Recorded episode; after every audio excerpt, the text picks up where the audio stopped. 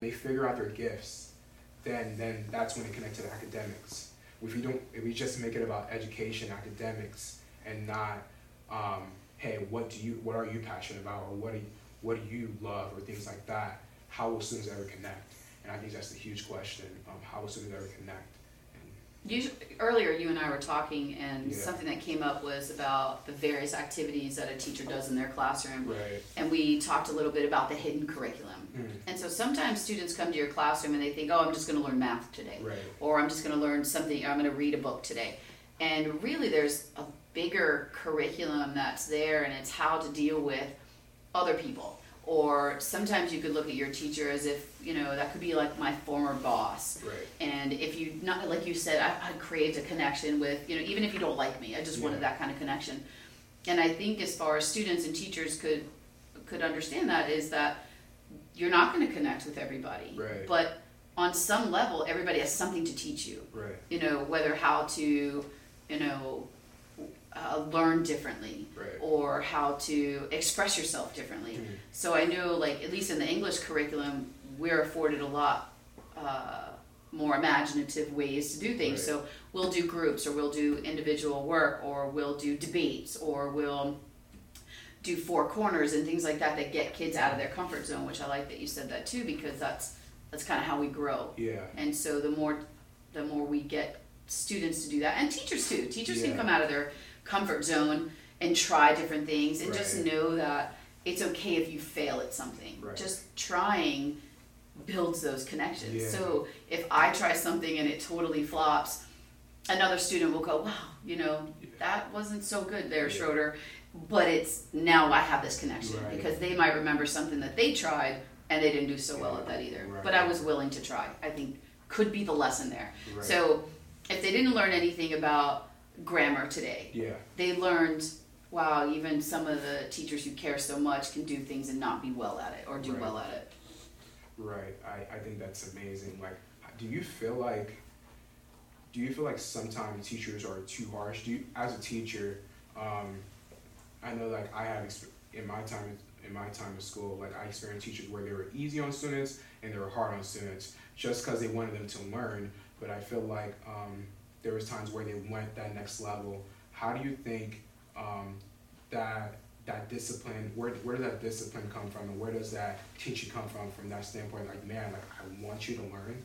And but if the student doesn't cooperate they have to the teacher has to step out of their comfort zone and be like a little um, um, a little aggressive and things like that. And they, it's not in the sense that they want to do that. It's just that's just their it's like there's no other way I remember you were telling me a story uh, earlier about uh, one student that you experienced. What was his name again? I don't want to say his name, Oh, but I yeah, remember. Yeah. And I remember the Keep story. his name secret. yeah.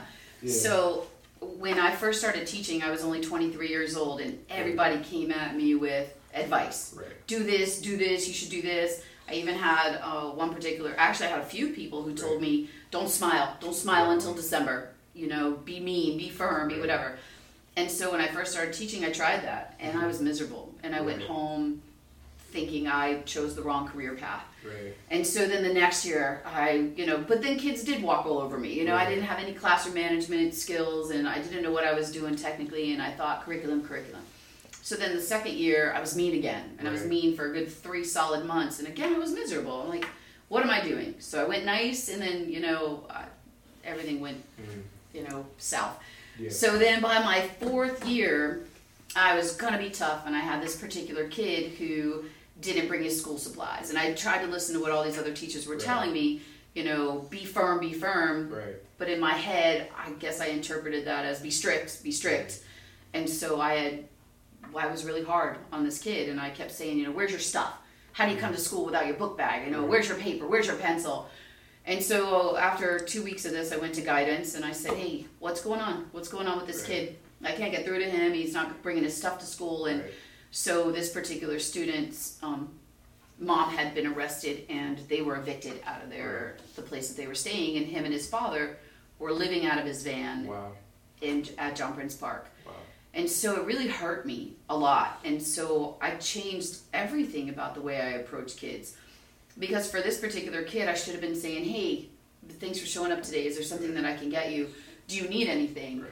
but instead I was harassing. Him. So ever since ever since that experience, I decided that I'll never uh, not give a kid a pencil or a piece of paper or I'm always welcoming. I stand at the door and I'm like, "Hey, thanks for coming to school today. It's good to see you Right. again." And and I, I really think about that story a lot. It's been 20 years Wow. since that happened, but I, I when I tell you, I probably think about that story because Wow. there are kids that I want to be frustrated at. There are kids I haven't seen in a week, and the Right. first thing I want to say is like, "Where have you been?" Right. But I think of that story, and I and I don't ask. I'm just like, "Hey, thanks for showing up today. Right. It's good seeing you. Do you need anything?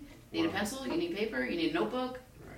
So you think it's a, it's really important for stu- for actually teachers to check in with students? Do you think that's important? I think it's important for me.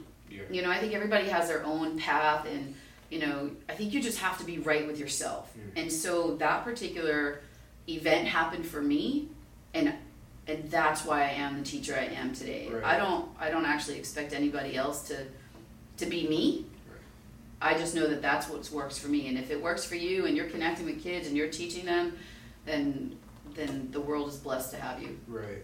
Yeah. I, I just I love how um, just for you like just hearing that one moment 20 years ago change your whole life and your whole teaching and how you teach students and how you react to students? Because it's all about moments. I feel like when you experience those type of moments it's not about being angry at that student. It's not about trying to battle that student like oh why what are you you know why you come to school? All those things but it's about like man i'm glad you're here. At least you came up came to school. At least you um, came to listen because there's a lot of students I'm not gonna lie they skip. They do they do a whole bunch of stuff they skip school and do all these things but for that one student it's like man I haven't been to school in two weeks but I'm still gonna show up. I'm still gonna learn I'm still I still want to get my diploma I still want to graduate I still want to get those good grades. So for that student stepping up and just having that just stepping out of their comfort zone and just coming out to class even though they don't feel like it even though they're really like feel anything like about coming to school, they just come and your reaction towards them. I think that's one uh, thing that a lot of teachers need to, um, you know, could learn from and could uh, experience with other students as well. I, I think um, that leads into uh, how can we empower, how can students actually empower other students? Um, I, I know for me, like, I never, me as a freshman in middle school, I was just in the crowd. Um, I never, um, really felt like I didn't empower anybody. I didn't feel like a leader because I was always, always that person that was shy. I was always that person um, that I've never felt like as a leader or felt like even taking up that role to even talk to somebody or encourage somebody. But just for all the events that has happened in my life over the years um, has changed me. But I think it's so important to um, to really empower other students that may not see everything you see. Like you see, everybody has their own path and everybody has their own life and everybody has their own experiences. Um, I feel like, uh, you know, a lot of people, you can't, I remember this one quote, um, you can't choose what you go through, but you get to choose how you react to it. And I know with trials and uh, tribulation, all those things, there's knowledge in there. And I want to, for me as a student, I want to share my knowledge of what I went through to, to other students. Not about uh, just like the business or the money, all these how to make money, all these things, whatever. But man, how do I get through situations? How can I overcome these trials in my life? And the question is like, um, how can students empower other students really? I think you saying like you started ninth and tenth grade and you didn't, you know, know that you were a leader yet. I think being patient with yourself, but also trying to come out of your comfort zone. How do you, like I know here we have so many clubs on campus. Like there's so many I, I can't even name them. Yeah. And and to kind of break out of your comfort zone and go, you know what, I'm going to try this, or maybe bring a friend and say, Right. hey, do you want to try this? Or don't be afraid to go alone. I think sometimes we always think we have to bring somebody. Like try to go alone. Right. Uh, this world might open up to be a whole different experience Mm. for the better if we, you know, just took that one step in that right direction. Right. Or maybe even reach out to teachers. I think Wow. most teachers are pretty safe and say, hey, you know what, Schroeder, what do you think would be a good club? And I could go, you know what, I don't even know what clubs are on campus. Let's check them out. Right. And then maybe I would want to go. You know, I never, I never knew, you know, anything about music growing up, but maybe I wouldn't mind. Like on a Wednesday afternoon, I'll go with you. Let's go check it out and see what it is. And Right. and just asking. I think that's another thing people have a hard time is asking for help Mm. or asking for advice or they think for some reason that's weak or Right. whatever. So not just as a student, but as teachers too, like asking for help. But for students to empower other students, I think that would be a big way. Mm. You know, just just join a club or, or talk to a teacher about a club or maybe even start your own club. Right. You know, hey, uh, you know, even with you, we I don't think we had.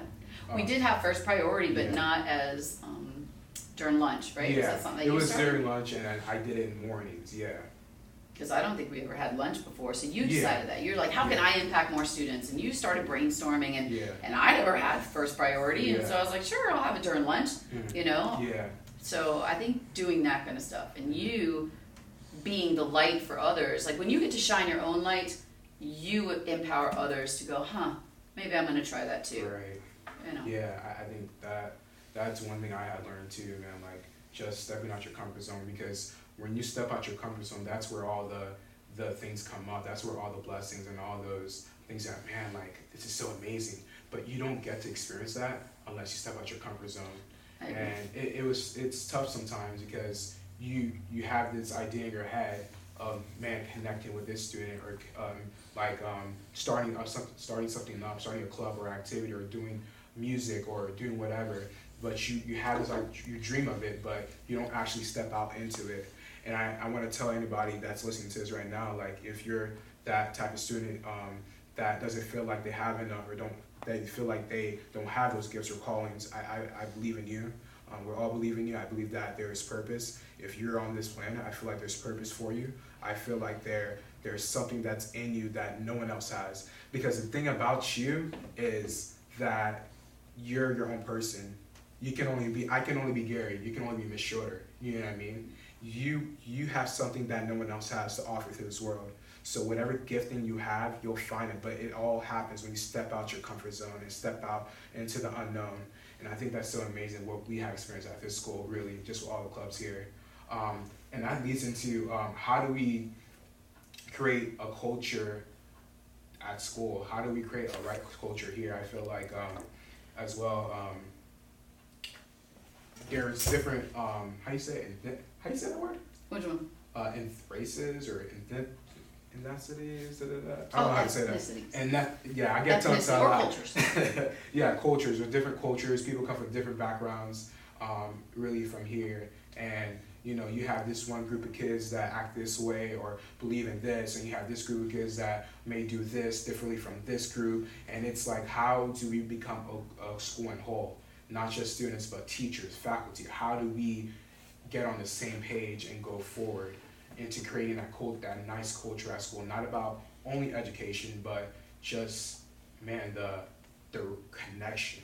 You feel it when you go when you walk into school. I I know I want to walk into school and feel that connection. You know what I mean with everybody. Even if I don't know your name, I want to walk by the halls, be like, hey, what's up, man? You know what I mean? Like I want that. So how do we build that?